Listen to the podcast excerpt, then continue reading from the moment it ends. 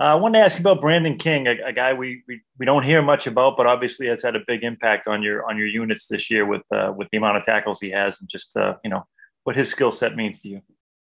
Yeah, no, King does a great job. You know, King's kind of like that hybrid linebacker safety. If you look at him, you know, build wise, he's strong, he's powerful. You know, he has heavy hands. You know, meaning when he hits you, you know, you feel it. You know, so you know you rely on that. He's able to match up for us with different skill set guys because he is fast as well. You know, so it's a valuable when you have a guy that tool set that's able to hey, you can put him on a you know a safety, but you can also match him up on a linebacker or maybe an outside backer. So he does a lot of different things for us, and he does a really good job. You know, taking it game to game and changing his roles and understanding you know what his assignments are, and then he shows up ready to go every week. You know, he does a great job at practice. You know, out there competing, bringing a good energy you know, it's a pleasure to have him in coaching for sure.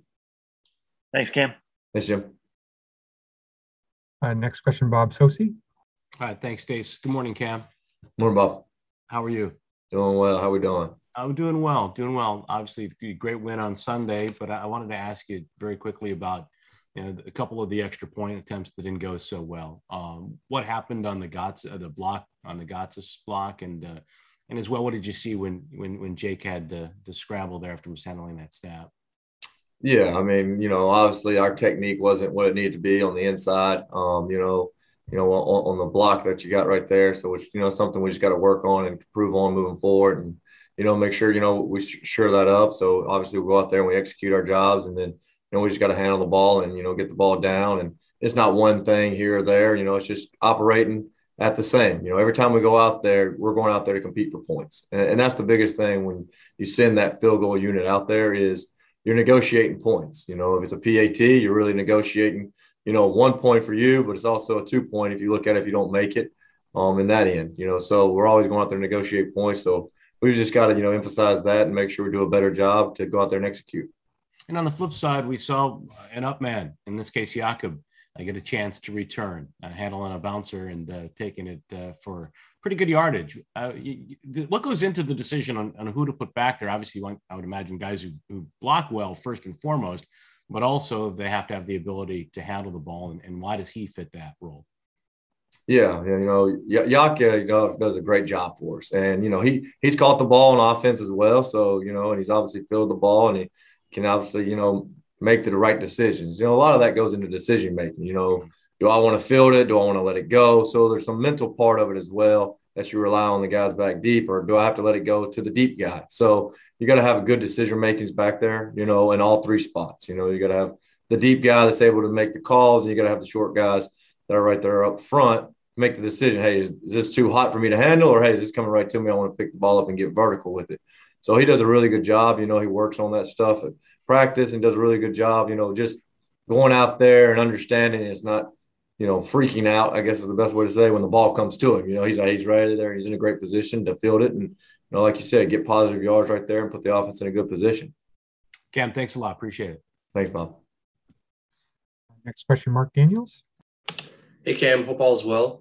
I wanted to ask another coach um, on your staff, Ivan Fears. Um, I think you know Ivan has mentored a lot of young coaches and a lot of players throughout the years. But what have you learned from Ivan, and in which ways has he helped you?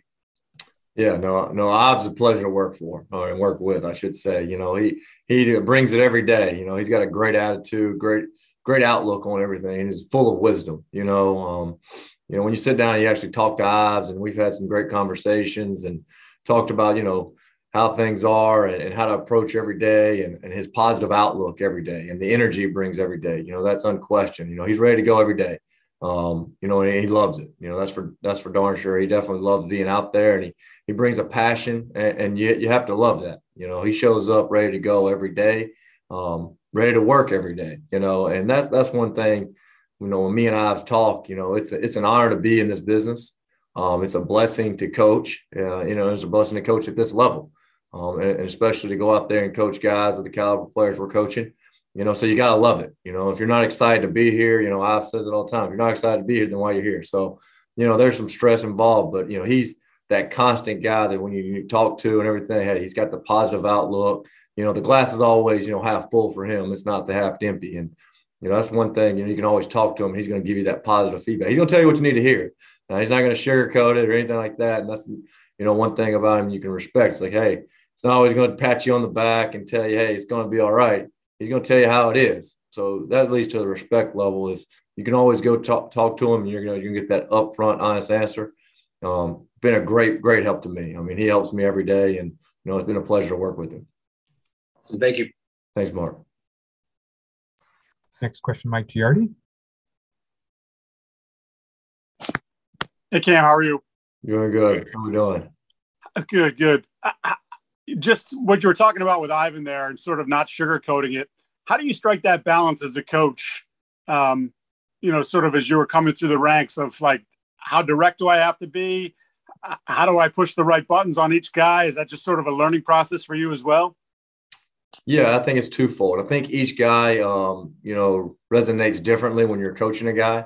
Um, some guys respond when you're on, on them harder, and, and, some guys, you know, they do go into a shell um, when you when you do get on them out. You know, so you have to like, you know, maybe it's you talk to them more than you do other. But I think also the biggest thing as a coach is you always got to be honest with the guys.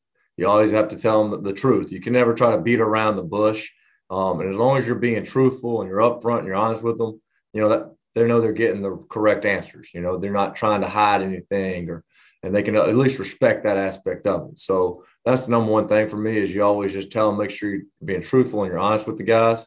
And then the way you approach it, you know, you know, I tell the guys all the time, I'm high energy and I take the message, not not maybe the way I'm delivering it sometimes, uh, but you have to take the message, and then we can talk about it. And I may be a little bit calmer in other atmospheres, and but it's mainly the message, and you got to iterate that as a coach. And the players, you know, I try to tell them how I am as a coach because they need to understand your coaching style as well.